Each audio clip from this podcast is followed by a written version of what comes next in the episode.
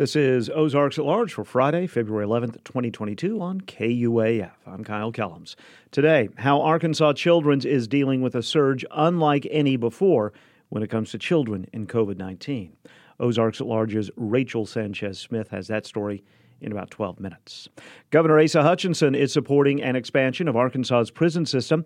He's proposing a 498 prison bed addition to the North Central Unit in Calico Rock. He says the cost of the expansion is not yet fully determined, but he thinks it could be between 60 and 100 million dollars. He says the figure will be better known after architectural designs are completed. The latest numbers regarding COVID 19 in Arkansas indicate an easing of the Omicron surge, but still the virus remains a danger, especially for people who are not vaccinated. The governor says the good news is in the last week, active cases have been cut in half, and yesterday's new caseload, 1,825, lower than a week ago Thursday. There were 10 additional deaths from the disease in yesterday's report from the Arkansas Department of Health. Tomorrow, the Fayetteville Public Library will host an immigration and citizenship information session. Diana Dominguez, multicultural community liaison with the library, says while the library has hosted similar events before, this one is different. Uh, what's a little bit different about this is that we've also paired it up with a citizenship clinic, an actual opportunity to meet with immigration attorneys on site to have their application filled out, um, to have someone review it, have it be prepared, packaged up, and hopefully um, sent off. So we're really happy to know that Mid South chapter of ALA is volunteering to offer this opportunity for us at the library. Ellen Weintraut is with the American Immigration Lawyers Association. She and other attorneys will be on hand tomorrow to lend their expertise. She says while individuals can and do complete the process on their own, the path can be much easier with a professional's help if you have the opportunity to speak with an attorney for free, why not, right? It can definitely be a daunting process for people who are not represented by attorneys. And so this is a really good opportunity for people to come out. Registration for tomorrow's free information session and citizenship clinic is available Walk ins will also be welcome. There will be bilingual immigration attorneys on hand tomorrow at the Fayetteville Public Library as well. If you'd like more information about the American Immigration Lawyers Association, AILA.org. And the Fayetteville Public Library's website is FAYLIB.org. Tomorrow's clinic begins at the library at 930.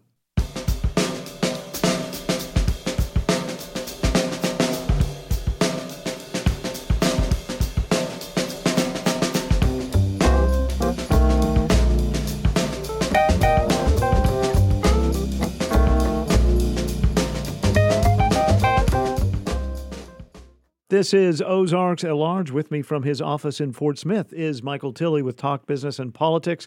Michael, I don't know about where you are, but almost all the snow from last week is gone here. I, I haven't noticed. I've been in a fog since we beat Auburn, so I don't know what's going on in the world around me. Did you keep your shirt on? That's the big question. oh gosh, yes. Nobody needs to see that. Yeah. All right, let's talk about the. I think this is the final part of the State of the State 2020. Um, 2022. Good grief, it's already 2022. Yes. A series that Talk Business has been doing, uh, kind of looking forward, different elements of the state. This one about tourism that you wrote. Yep. Yeah, we're with our with that State of the State series. We're looking at what we think are the critical categories uh, of the Arkansas economy and some politics would encourage everyone if you just want to get caught up on what's going on in the world around you. That's probably a good little series to read. It's not a it's not a lot, but it's a good series. And this last one on tourism, um, in, in, pulling it together, it dawned on me again. It's not a new releva- uh, revelation, but it was that how fast everything just shut down in 2020 uh, after the first, you know, the COVID outbreak began, and uh, the leisure and hospitality sector in Arkansas was one of the fastest growing, if not the fastest growing, uh, over the past decade. Sector employment was uh, 97,800 in January 2010. It rose almost 23 percent uh, to uh, to 122,500 in January 2020. In December 2019, the sector hit record employment of 122,900. But just four months later, which is not a lot of time, it plummeted almost 30, almost 40 percent down to just 75,000 jobs in April of 2020. Um, tax revenue, the 2% tourism tax uh, revenue uh, dropped to 13.6 million after setting a record of 17.6 million in 2019.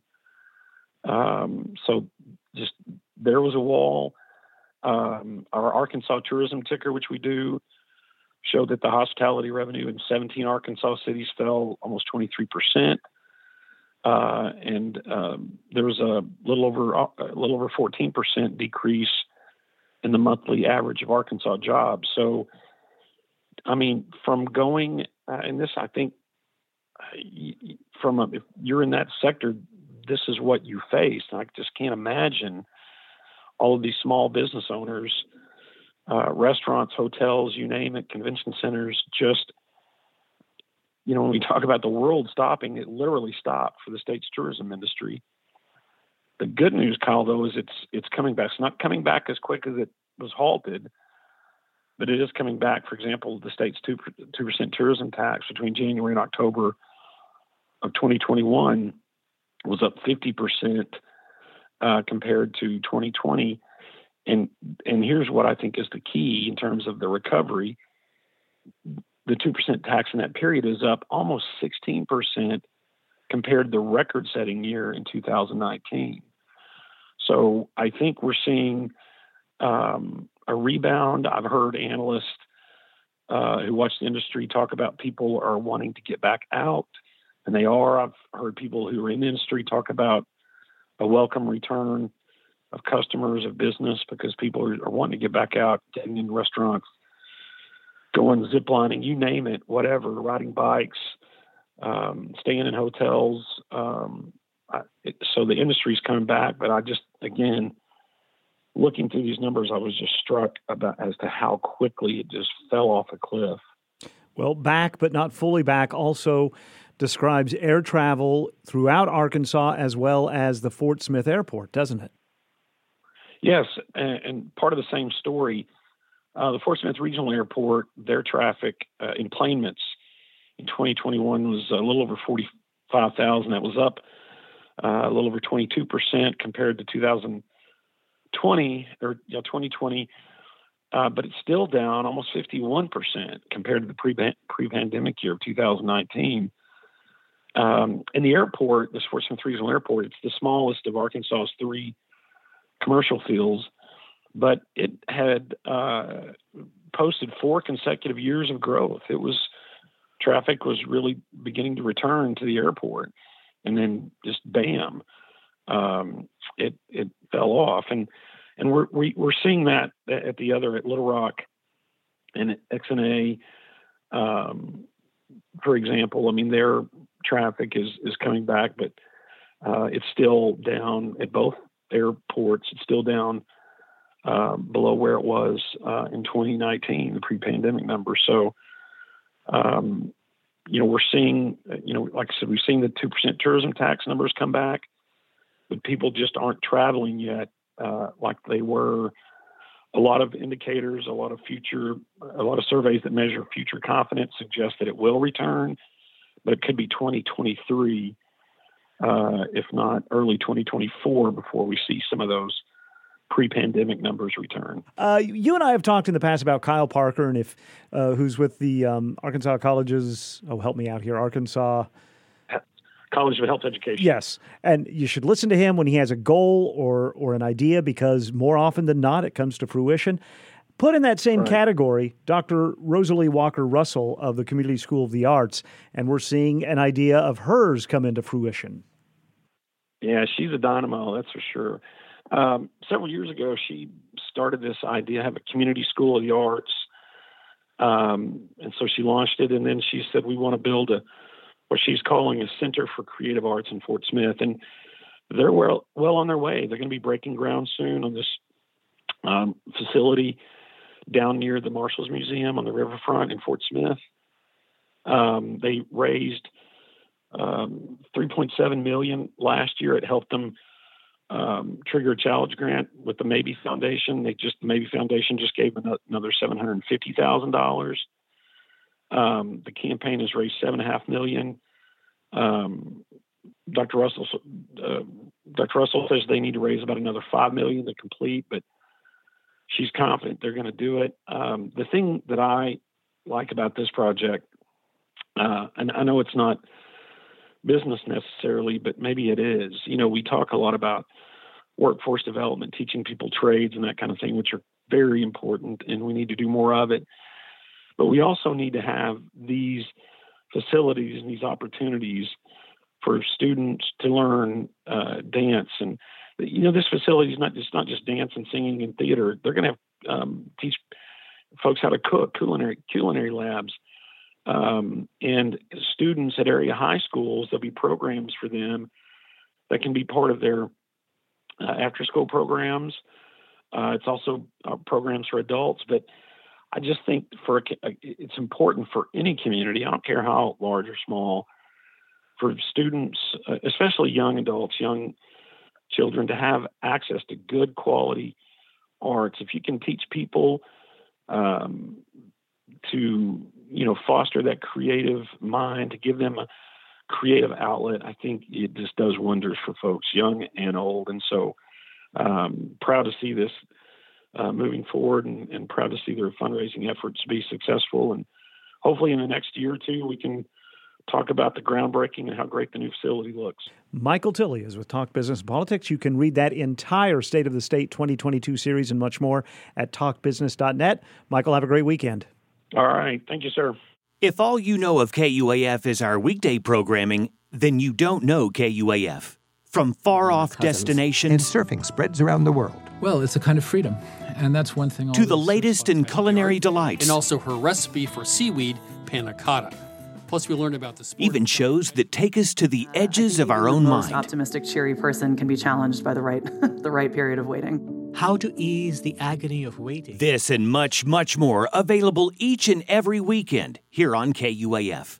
For our weekend schedule, go to kuaf.com and click on programs. This is Ozarks at Large. Arkansas Children's Hospital reported an all time high of COVID 19 patients last month in light of the Omicron wave, nearly double the amount of patients they saw last June at the height of the Delta variant. Arkansas Children's Hospital's Executive Vice President and Chief Clinical and Academic Officer, Dr. Rick Barr, told Ozarks at Large's Rachel Sanchez Smith yesterday about the hospital's management of this latest wave, the trends in those cases, and their anticipation for the future. Yeah, it, it, was difficult to navigate that all time high, both because of the number of, of kids with COVID in the hospital, making sure we had enough isolation rooms. Um, the, the, overall hospital census was not an all time high, but that was a lot of kids with COVID to handle all at once. What impacted us even more was we had a lot of our hospital staff that were out with COVID. At one point, we had close to 300, you know, doctors, nurses, you know, clinical people that were out sick with COVID. And so we were short staffed. We were able to make it through without really changing our operations or canceling, you know, surgeries, things like that. But that that was that was a bit of a struggle. Um, we're definitely in a much better place today. You know, today we have uh, 15 kids in the hospital here in uh, Little Rock and four in our hospital, you know, up in Northwest Arkansas at, in Springdale. So total of 19 kids in the hospital compared that's that's about a third of what we were looking at, you know, across the system, um, you know, two weeks ago. Absolutely. And how has this wave been affected with other childhood respiratory diseases like flu, RSV, etc.? We're still seeing a fair amount of those other viruses, even even in the midst of this, you know, surge of COVID what we have seen, the sickest kids that we've seen this time around, uh, as compared to Delta, but with Omicron, it's the younger kids who have COVID and RSV at the same time, or COVID and flu at the same time. Those are the sickest kids we've seen. Back with Delta, it was the you know adolescents, it was the teenagers that had underlying conditions like maybe obesity or something like that that were the sickest. Omicron was very different in, in how it affected kids different also in terms of severity. Um, can you speak a little bit to that and maybe an estimate of how many of these cases are turning into more more serious cases, maybe pneumonia? I don't know if you've seen any like ventilator usage, that sort of thing? Yeah, we certainly have. We certainly have with Omicron. About 10% of the kids in the hospital, you know, at any one time. So, you know, presently today with with 15 kids in the hospital, we have three um, three in the ICU or four in the ICU and three are on ventilators. So it always it's always averaged between 10 and 20% of the kids in the hospital have been critically ill. That's uh, you know that's less than what we saw with Delta. Um, but you know the, the numbers are much higher because omicron is so much more contagious so even though it's less severe you're going to see a lot more kids get sick because it's so much more contagious and spreads uh, so fast you know if you looked at the total number we we had um, you know during the um, you know during the month of january we had um, um over 300 kids with uh, with covid admitted to the hospital. It was well over 300. The max we saw back in August with Delta was 130. So it, it was two and a half times the number of kids that required hospitalization, even though Omicron is less severe. And what trends has Arkansas children seen with these cases? Are they primarily children who are unvaccinated, or is this something that's across all demographics? It's almost all unvaccinated. Um, you know that that's one thing we've seen about the vaccine is it really does a good job of preventing hospitalizations and severe disease. Um, you can certainly get COVID. You can get Omicron if you've been vaccinated. We've seen a lot of that, a lot of breakthrough infections, but it, the vaccine does a great job at preventing severe disease. So almost all the kids we've seen hospitalized are either unvaccinated or too young to get a vaccine. You know, it's only kids over five that are eligible for a vaccine at this point. Does the news that we're getting closer, perhaps, to vaccine uh, eligibility for for these younger kids, uh, what does that do for the hospital? Oh, we you know we we promote vaccines every day, and we think that the the best way to protect kids from getting really really sick you know the vaccine studies um, if you really break it down the, the, the vaccine trials you know that are presently undergoing fda they worked really really well in the younger age groups in the six month to two year age group. So it you know that group is you know you could say they're ready to go. We should be doing vaccines in that group. It was the two to five year old age group that they thought okay we may need a third dose to get them really immunized well. And so they're, they're, they're working out those details with the fda now and I was going to ask, uh, are is Arkansas Children's in contact with vaccine manufacturers and research to to be at the front lines of of that news? Yeah, we're we're constantly working with the CDC and the FDA. We um, we, we actually we're part of a coalition of children's hospitals that are reporting our information to the CDC as to what kind of kids we're seeing and how sick they are and you know ha- have several publications we've submitted as a coalition of children's hospitals on what omicron is doing to kids. And on the topic of omicron and, and the variant specifically how is it manifesting itself in children? Are there symptoms of omicron that are perhaps different in kids than they would be in what we would see in adults not not that much. We're we're predominantly seeing upper respiratory infections, you know, which is a little bit different than Delta. Delta, we saw a lot of lung infections, you know, bad bad pneumonia with Delta.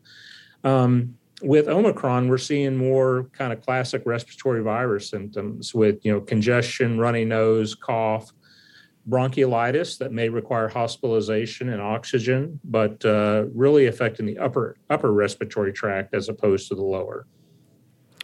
And any any message to parents with this information in mind?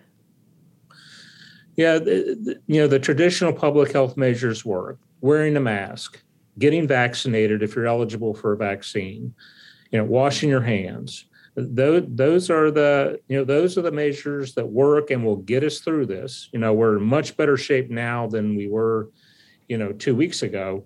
But we're only halfway back down to our baseline of where we were before Omicron. So we still have a ways to go, and I encourage people not to let your guard down yet. You know, hopefully in a couple weeks we'll we'll get back to where we can really, you know, think about okay, do we need to be wearing masks in public if you're vaccinated? Things like that. Right now, it's still too early. And you mentioned, you know, we're in a ways down and a, a little bit away from the peak, not far yet. How does that make you feel in terms of burnout, perhaps comments you've seen from staff and surging capacity, you know, being on the brim. We're so far into this. Um, what does that say for hope? Yeah, it's uh, we we definitely have a lot of burnout, but you know we're you know we're the only children's hospital system in the state, so we take our mission very seriously. We have to be here for kids, and so we'll do what we need to do. We do a lot of work to support each other and uh, you know try to help each other out through you know the, the stress. We just hope there's not another wave. Um, you know that, that's our biggest concern. Is it's been two years and we've had really, you know, three to four big waves, and we hope that this is the last one. Ozarks at Large's Rachel Sanchez Smith spoke with Arkansas Children's Hospital's Dr. Rick Barr over Zoom yesterday. The pediatric hospital reported an all time high of 46 COVID 19 patients on January 19th as a result of the Omicron variant. That's compared to the previous record high of 24 admitted patients that took place last June. American singer, songwriter, and actor Josh Groban and his Harmony Tour with Preservation Hall Jazz Band will perform on Thursday, July 21st at Walmart Amp in Rogers. Tickets are now available at amptickets.com or 443 5600. This is Ozarks at Large. With me via Zoom is Courtney Lanning. Courtney, welcome back. Kyle, thanks for having me. I am anxious to hear your opinion about the movie we're going to talk about this week. It's Marry Me. It has Owen Wilson and has Jennifer Lopez. And I am a Jennifer Lopez apologist. I like everything she does, and I hope that I hear that you've enjoyed this movie. Well, Kyle, this morning at least, I will not be letting you down. Yay! Uh, I can't make any promises for future recordings, but hmm.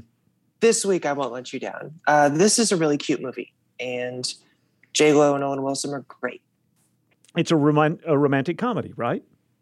It is. And the premise seems, you know, far as romantic comedies go, it seems fairly original. Uh, stop me if you've heard this before. Jennifer Lopez plays pop star. Say that three times fast. right. Uh, and she is preparing to be married in a ceremony slash concert with her onstage performer.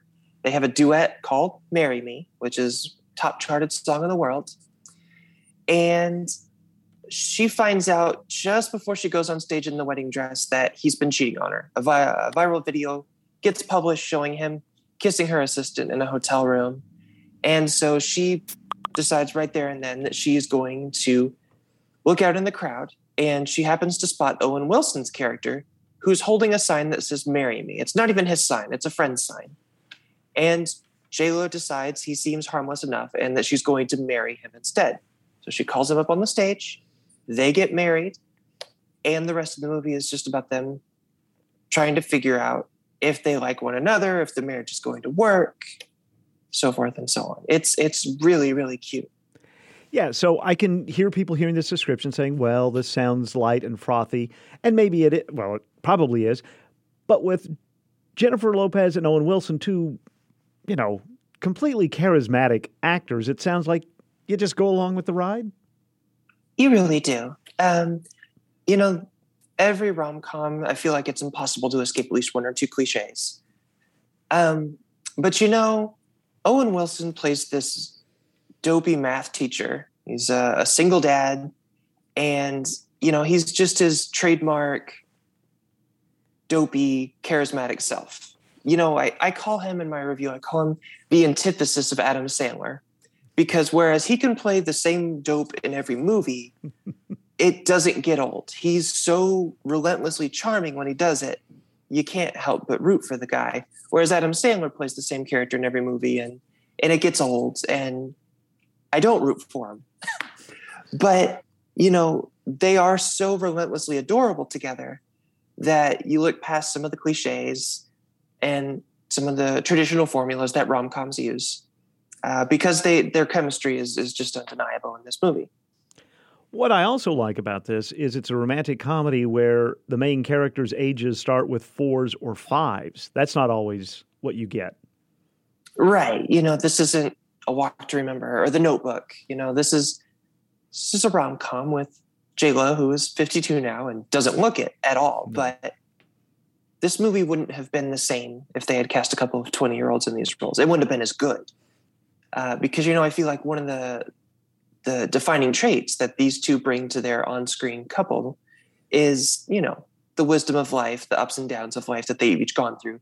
They're both divorced. Like I said, Owen Wilson has a kid, uh, so they they know the ins and outs of marriage, and you know the advantages and disadvantages that it brings, and the potholes and the the fly highs, and and they they bring all that because they've they've seen that in life. So it's it's a more convincing movie than it would have been if they'd thrown a couple of you know tweens or twenty year olds in there. All right, so J Lo plays a pop star. One, does she sing? Two, does she dance in this movie? She does, and I feel like the producers made a wise choice in casting her for the role because not only did they get the lead actor slot filled, they got half of their soundtrack done as well. She sings, you know, three or four songs, original songs in this movie, and she provides a good sound score for it. All right, it's we can go to the theater to see it, or we can stay at home to see it. Yes, uh, it'll also be available on the streaming series, uh, streaming service Peacock. All right, so I'm going to watch this. Which you I, should. I was going to do it anyway, but now I'm really going to watch it sooner rather than later. Well, you know, if there's three holidays that they make a lot of movies around every year: Christmas, New Year's Eve, and Valentine's Day. Right. A lot of the movies centered around these holidays ended up being pretty much disappointments and letdowns because they are just cliches made to to sit around the holiday. This isn't one. Good. So, you know, if if your Ozarks at Large listeners are looking for a Valentine's Day idea and they want something traditional, they could go to the theater and watch this movie with their beloved because it's adorable. Excellent. What you and I are going to do sometime in the future, Courtney, is write the Arbor Day rom com. The Arbor Day rom com, yes. I Roots think of we could make Love. it- Roots of Love. I will be right there. I think it'd be a smash hit or a Flag Day rom com. Oh, oh. Uh, okay, I'll get back to you with the title on that one. Anyways, Yes. we digress. What else is coming out? So the big movie coming out this week, the the big blockbuster, is Murder on the Nile. Oh, right. Which has Gal Gadot, and it's based off of the old Agatha Christie novel, published in the 30s, I believe. Mhm. So this is the big movie coming out this week. Is that only in theaters? I believe it's only in theaters. Yeah. And what do you hope we talk about next week?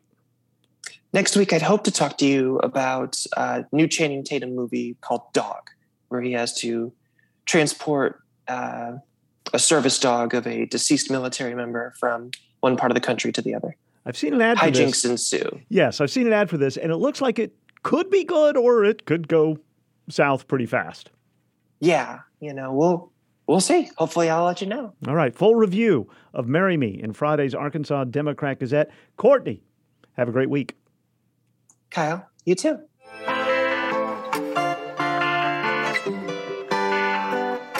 The nonprofit group Save the Illinois River, based in northeastern Oklahoma, claims insufficient regional wastewater treatment in northwest Arkansas threatens the watershed shared by both states. Ozarks at Large's Jacqueline Froelich reports. As the pandemic deepens, more Americans seek to escape urban congestion, remote work in beautiful environments, or take early retirement. According to recent relocation data, Arkansas saw a 44% increase in people moving to the state, and that places higher demand on utilities, including wastewater treatment systems that discharge treated effluent into regional waterways, including the Illinois River. The 1,700 square mile watershed spans five counties in northwest Arkansas and northeastern Oklahoma. Illinois River in Oklahoma is designated as a uh, state scenic river, and it's not uh, designated as a scenic river in Arkansas. Ed Brocksmith is co founder of Save the Illinois River, STIR for short, chartered in 1984 by the state of Oklahoma and headquartered in Tahlequah. The group works to protect the Illinois River.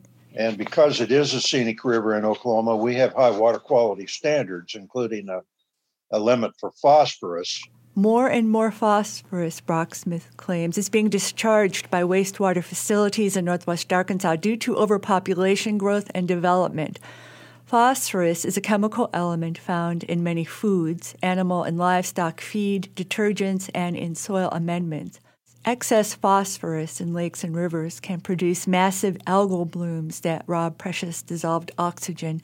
Oklahoma mandates strict numeric quantitative water quality standards to control phosphorus levels in the Illinois River, Arkansas's water quality measure is narrative, descriptive. Brocksmith says the state of Arkansas does not consider the Illinois River to be impaired by phosphorus. The state of Oklahoma does, he says, but proving so is a challenge. Uh, neither state has conducted a total maximum daily load study, a TMDL, of the Illinois River impairments, as STIR thinks is required by the Clean Water Act. Brocksmith says the National Pollution Discharge Permit for the Northwest Arkansas Conservation Authority, which encompasses 10 cities, was approved by the Arkansas Department of Environmental Quality in late December, despite objections from Oklahoma agencies and STIR. Of 7.2 million gallons a day and a phosphorus limit of 3.5 parts per million instead of the current 0.1 part per million of phosphorus and a discharge of 3.6 million gallons a day. So the discharge is doubled uh, and the uh, phosphorus limit is increased. Federal regulators are reviewing the ADEQ permits, a decision to be issued next month. STIR also claims Springdale's wastewater treatment facility is lax on water quality testing for phosphorus and that technology exists to remove excess phosphorus to protect water quality downstream where recreation sites are increasing. The Walton Family Foundation has invested millions of dollars in a whitewater park on the Oklahoma border at the former Lake Frances in Oklahoma near Watts, Oklahoma. I think this is going to be beneficial to the river because I think it's going to make more people from Oklahoma and Arkansas aware of the river and the need to protect its water quality. Heath Ward is executive director of Springdale Water Utilities. He's also Springdale's vice chair of the Northwest Arkansas Conservation Authority, which includes Bentonville, Rogers, Lowell, Bethel Heights, Cave Springs, Elm Springs, Highfill, Centerton, and Tontitown, all located in the Illinois River watershed. The stated purpose of the authority is to develop and implement cost effective regional solutions to the challenges of providing environmentally sound wastewater and biosolids infrastructure and watershed management. Ward says the authority is doing a good job managing the recent surge in population and commercial growth. When you look at the operations that we have in Northwest Arkansas and the capacity we have. You know, we're running uh, roughly 14 million gallons a day through the Springdale plant, and we are uh, doing an excellent job in terms of the treatment there. Uh, we far beat our uh, phosphorus limits, and in fact, in the last 10 years, our phosphorus concentrations have actually been very stable. So we're able to handle this growth. And the Wastewater Authority, he says, is doing a good job controlling phosphorus pollution. You know, we're putting less than uh, uh, 40 pounds a day of phosphorus into the Illinois. And for a 14 million gallon a day plant, that's not very much. Uh, some guy who threw a barrel of soap over the uh, bridge would cause more harm to the uh, to the Illinois than our plant would. While population growth is increasing in the region, Ward says industrial growth remains relatively flat. There's no new poultry plants being built in Springdale. The ones that are running now are running to capacity, and uh, they've done a very good job of uh, cleaning up their act as well over the last 20 years. Ward says more industries in Northwest Arkansas are switching to low phosphorus cleaners, which is helping. But he says household garbage disposal food waste remains a problem a lot of it is has phosphorus in it, and we need as human beings to have that phosphorus. But uh, garbage disposals are, uh, in the words of one of my sewer managers, one of the worst inventions uh, ever created in terms of what it does to the sewer. Ground up food waste burdens wastewater systems, adding excess nutrients, requiring removal. Composting is a solution, or disposing of food waste in the trash. Ward credits the Illinois River Watershed Partnership, headquartered in Cave Springs, for educating rural and urban landholders about best clean water management practices. Ward is an active board member. The City of Springdale's planning agenda shows the Springdale Water and Sewer Commission is looking at selling around $60 million in bonds to complete infrastructure projects in the city, including a $35 million upgrade to the wastewater treatment facility. Right now, that number's uh, kind of broad, and we're refining that. In fact, we've been working on that last week and this week with my staff. But what the intent is, is we have done a five year study on our wastewater plant on how we need to improve it. And we want to expand our capacity, but at the same time, how do we improve the process? And so, what we are going to do is we're going to spend money on more clarification. Clarification helps to better cleanse wastewater. We do a good job with what we got, but boy, if we had a couple more clarifiers, we could really dial in better effluent results. And we got great ones now. You know, we're getting rid of 100% of our solids. We're getting a, rid of a 100% of our uh, ammonia and and a lot of our chemical BOD, 100% of it's gone. Phosphorus, we're getting about 97, 98% of it out. Heath says after the city of Springdale annexed the city of Bethel Heights in the summer of 2020, Springdale water utilities stopped illegal dumping of raw sewage into ditches in the dark of night by Bethel Heights wastewater operators. Likely the biggest polluter in the region, he says. Save the Illinois River, however, contends that Arkansas must adopt a river based numeric water quality metric to better measure such incidences and reduce wastewater treatment plant phosphorus pollution. For Ozarks at Large, I'm Jacqueline Froelich. You can listen to Ozarks at Large or any of the programs on KUAF wherever you are with the free KUAF app. You can download it absolutely for free. It's for your iPhone or iPad. It also lets you listen for free wherever you are to KUAF 2, our 24 hour a day classical music station, and KUAF 3, home of jazz and locally produced music programs. SONA, the Symphony of Northwest Arkansas, continues its main stage season Saturday, February 26th at Walton Arts Center featuring guest artist Sandeep Das, performing Dinuk Wijeratne's Tabla Concerto, presented alongside Grażyna Bacewicz's Overture for Orchestra and Schumann's Second Symphony. Tickets available at 443 5600 or sonamusic.org.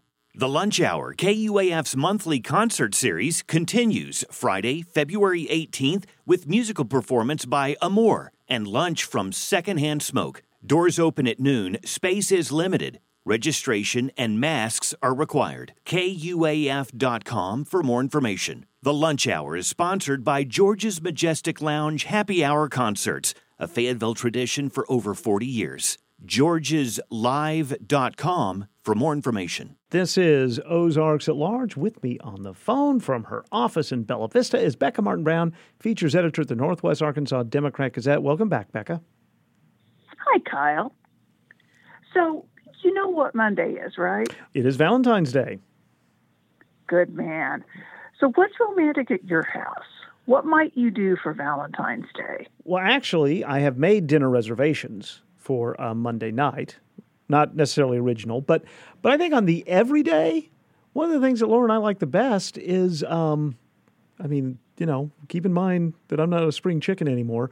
Uh, watching watching a favorite movie or television show together on our couch under the same down comforter, maybe with the dog in the room, and and just Aww. spending time together. We're we're I, I, I love that. I think we're our own uh, each other's best friends. So we just got through redoing our living room so that it's more congenial to TV watching, sure. which we had sworn we wouldn't do because we have these beautiful windows in Bella Vista. So I have two Valentine's Day dates. One will be with my daughter to see something rotten at Arkansas Public Theater, and then I'll come home and watch the Super Bowl. Oh, fun. Very good. Because I love all of you, our listeners out there, and I don't want you to mess up. Mm-hmm. And I know that romance is in the eye of the beholder. Here's a whole list of things that you can do. Okay. Today through Sunday, the Northwest Arkansas Mall in Fayetteville is hosting a Valentine's market with booths by small businesses. Inside the mall, I like that.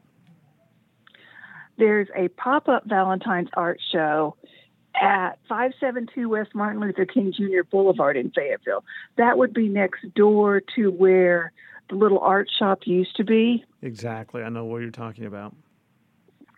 And they're going to have works by Julie Odom and Anita Heitmanik, who is the proprietor at that art shop, Kim Seberg, Robin Skakova, and Susan Eidlet, who does amazing bright colored stuff. That's from 4 to 8 today, 10 to 6 tomorrow, and noon to 4 on Sunday. Mm-hmm. Tonight there is a sweetheart dance at the Arkansas Air and Military Museum in Fayetteville. And you need to check on whether there's room. But you get dinner, dance lessons, and a dance. You can call 521 4947 and find out if there's room and what you should wear. Mm. I think people underregard children's theater as entertainment if you're not parents of those children. Right. But if you've been to Arts Live Theater, you know that's not true. And they're doing a show this weekend called Hammered Thor and Loki about how the princes of Asgard are really just ordinary boys. I love the idea. Seven o'clock today, two and seven tomorrow, two on Sunday at their theater at 818 North Sang Avenue in Fayetteville. Tickets are 10 and $12. And How I can you miss? I saw on their website they want you to purchase the tickets in advance. Okay. Uh, don't don't do it at the door. Okay. Good to know. In Fort Smith, Fort Smith Little Theater is in the middle or is beginning their 75th anniversary season. And they're doing some revivals from previous seasons. And one of them is Smoke on the Mountain that opens this weekend. And it's exactly what it sounds like. It's a revival come to town in the 1930s. It's a musical. Yeah. Yeah. With the music you would expect from that. Right. And there's shows at 7:30 today and tomorrow, two on Sunday, and again the next weekend. And tickets are $12 except for opening night and their special February 14th performance, which is $20. And that's Monday. Yeah. Right. FSLT.org. Arkansas Public Theater in Rogers, as I mentioned earlier, is opening a show called Something Rotten. And I loved you. You explained the concept last week, and I loved it. It's it's in the time of Shakespeare when playwrights are beginning to hear, oh, the next big thing will be the musical. Yeah, with dance breaks. With dance breaks, of course. Yes. It is literally don't wear something tight you won't be able to breathe funny. Excellent. Eight o'clock today and tomorrow, two o'clock on Sunday, and then again the next two weekends. Tickets start at twenty five dollars. And while you're there, the Zephyr Blevins Gallery at the Victory Theater has an exhibit of heraldic bags and banners by Susan Jackson, who is an almost lifelong member of the Society for Creative Anachronism, which studies and reenacts the Middle Ages. So you can go and check out the heraldry that you might have seen if you were in this village where the play is. Saturday, the Eureka Springs Chocolate Lovers Festival, 10 a.m. to 3 p.m. at the Eureka Springs Community Center. Tickets are 12.50. Two, a, a, what did what did she call it? A double bill. Two things happening at the Museum of Native American History one via Facebook Live, one in person. Hear Our Voices, Indigenous Stories with Mitch Walking Elk at 11 a.m. Saturday, and then Creative Visions, Love Letters to Your Family History with Bobby C. Martin at 4.30 in person. Right. I talked to Mitch Walking Elk this week, and I think that's going to be something else when, when he presents uh, tomorrow morning. And it's Facebook Live. Right. And the other one is live and in person for $5, and you can check out mona.us. There is an art walk Saturday at, well, all over downtown Springdale. There are stops at R. McClintock Fine Woodworking, Pages Market Boutique. Arts One Presents has some things at Shiloh Square, Shiloh Museum of Ozark History, and Natural State Rock and Republic. That's from 11 to 4. And then Terra Studios tomorrow has a family Valentine's Day craft with rock painting, painted glass ornaments, card making, paper heart chains, and coloring pages from noon to 3. And if you mess up, Right. If you mess up, if you're late, on Tuesday, the Botanical Garden of the Ozarks in Fayetteville has a full moon forest therapy walk. I'm intrigued by this. Me too. It says experience the energy of the frosty moon, twilight, and a tea ceremony. Five to six thirty tickets are twenty to thirty dollars, and if you're really late, on Thursday, Crystal Bridges has a film noir double feature. Right. Nightmare Alley, 1947, and No Way Out. Oh, I just realized how bad those would be for Valentine's Day. Not if not Nightmare Alley and No Way Out. Right, right. So now I'm praying for the end of time. yeah. yeah. Anyway, work that out yourself. Six o'clock, it's free. Well, Becca Martin Brown is the features editor at the Northwest Arkansas Democrat Gazette. We appreciate her time every Friday. Becky, Becky, Becca, happy Valentine's Day. We'll talk again next week. How's that? Thanks, Kyle, or whoever you are. It's the Community Spotlight on KUAF. I'm Pete Hartman. Happy to be joined by Grant Thomas. He's with Soul Studios in Fort Smith, also the producer and director of a documentary called The Fabric of Fort Smith. First of all, Grant, thanks for joining me. Absolutely. Good to be here, Pete. So, Soul Studios is a world class recording facility right here in the heart of downtown Fort Smith, doing all kinds of photo and video related projects as well. For instance, like The Fabric of Fort Smith. Now, Grant collaborated with the Fort Smith Museum of History to make this film. It chronicles, of course, the African American history of Fort Smith. Was it your idea, and then the the museum kind of said, "Oh, we'll help you along with this"? Actually, Mayor McGill in his office approached me last year in February for a private event he was hosting at the end of Black History Month last year. So I didn't have a whole lot of time to to uh, pull this together right off the bat, but you know, obviously we've had another year to, to kind of refine things and revisit things past that initial event that this was originally created for. And it's really evolved to become such an amazing story that really highlights the rich history, uh, black history that Fort Smith has, leading up to his, um, you know, uh, him being the first elected uh, African American mayor in Fort Smith doing this project for me was so enlightening because I had to truly immerse myself into that community and in, people's houses and going through people's personal belongings and, and photos. And, you know, it was a learning experience for me as well. And I think that's what made it so beautiful. Screenings for The Fabric of Fort Smith begin today and run through Sunday. Showtimes are 1, 2, 3, and 4 p.m. each day at Malco Theater at 1200 South Waldron Road. If you can't catch it at the Malco Theater um, in Fort Smith, it is going to be aired on KNWA on February 26th at 11 a.m.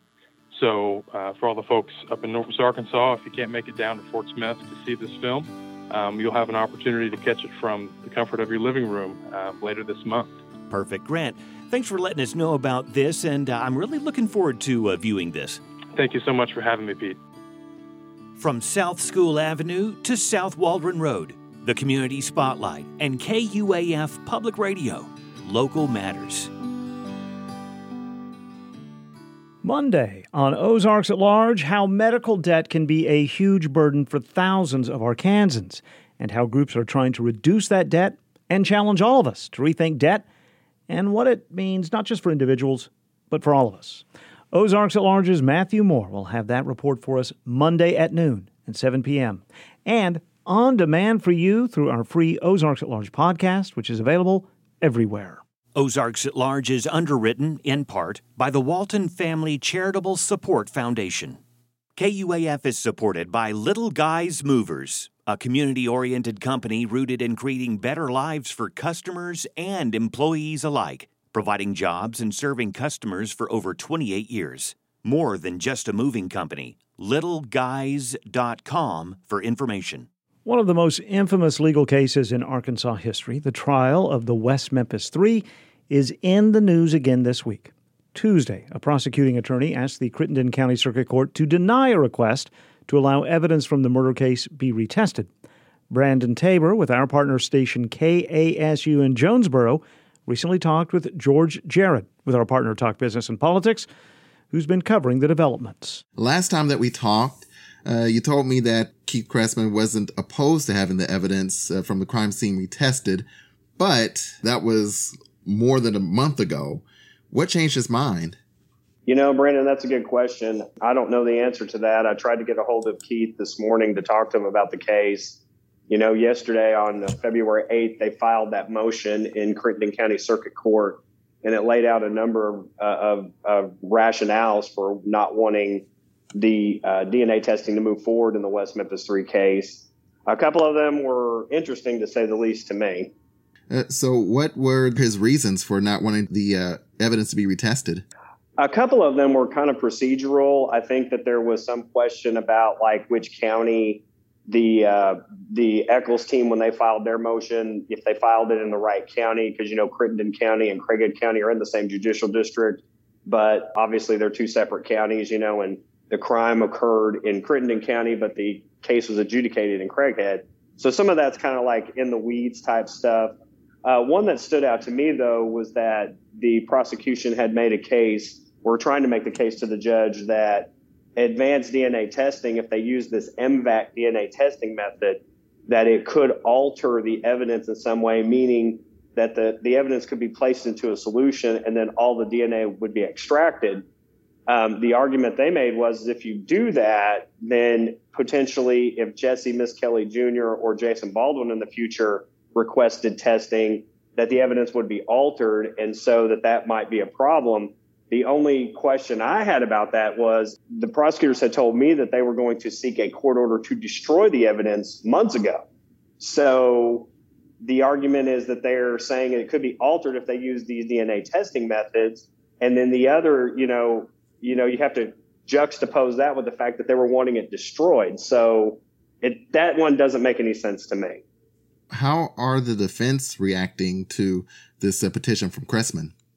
Damien Echols is, you know, he tweeted out that he's he's basically accusing them of corruption and that they're continuing this corrupt process, you know, that led him to be in prison for 18 years, and so he's not happy with it.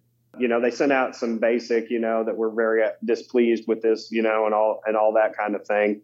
I've been trying to remind everybody though today. I think there's a misconception out there that somehow the prosecutor has stopped this process in its tracks, and that's not true at all the only way this stuff could actually ever be retested is through a judge's order anyway. It takes a court order to do it.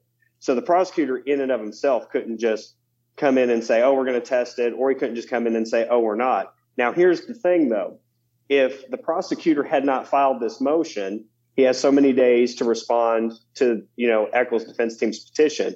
If he had not filed it, then what would happen is is a judge would would only have one set of facts coming from the defense team and so it's much much more likely that the judge would just say okay go ahead and let's just allow the testing since the prosecutor doesn't oppose it because he didn't file anything so him filing something it's just going to be another roadblock potential roadblock but the judge it's still ultimately up to the judge is there any idea on how the judge could be leaning towards this uh, could he allow it or what do you think I don't think there's any way to know how the judge is leaning in the case. And in fact, I'm not exactly sure which judge is hearing it because, you know, judges rotate through the judicial district. So, um, and, it, and, it, and here's the thing, a judge is never going to tell you or give any clue as to how they're leaning in a case has been my experience. And I also will say this, I'm, I'm not sure what the time frame is for the judge making a decision. So we may be waiting on this. It may be a day or two. It may be months. Who knows? Brandon Tabor with our partner station KASU in Jonesboro recently talked with George Jared from our partner Talk Business and Politics about this week's developments in the West Memphis 3 case. This is KUAF 91.3, Fayetteville, Fort Smith, Bentonville, and Lowell. Today's show produced by Timothy Dennis. Contributors included Rachel Sanchez Smith, Jacqueline Froelich, Michael Tilley with Talk Business and Politics, Becca Martin Brown, features editor at the Northwest Arkansas Democrat Gazette, and Courtney Lanning. Community Spotlight produced by Pete Hartman. From the Carver Center for Public Radio, I'm Kyle Kellums.